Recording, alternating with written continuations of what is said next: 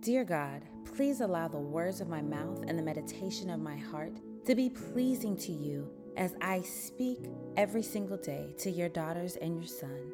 In Jesus' name, amen. This podcast is devoted to you for you to get a few moments each day as a reminder of how much God loves you, how faithful He is to you, how much grace and mercy He has abounded upon you. So listen to one, listen to five, or listen to one over and over again. Take the time every day to commit to hearing your love letter from God. Dear God, open your daughter's mind and heart to receive all that you have for her.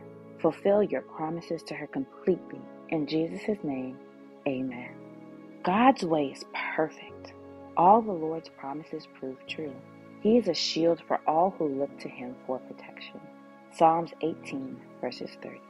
Beloved daughter, I have always kept my promises to you. Seek me with all of your heart so I can show you my faithfulness. I have called you, but you must answer me. My promises come with power and purpose. You are set apart for me, and you are my beloved representative. Others in your life.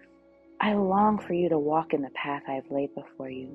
Open your heart, mind, and spirit to me, and you will find a life that is greater than you could ever give yourself. Love your Heavenly Father. We spend a lot of effort trying to get the perfect life, yet God said His ways are perfect, and He has a promise for us.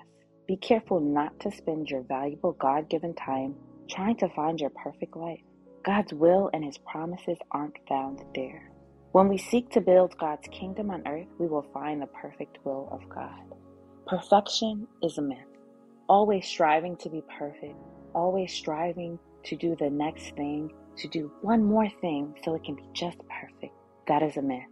Perfection only lands with God. Ask God to search your heart, to remove your anxious thoughts today, and know that God's way is the best way.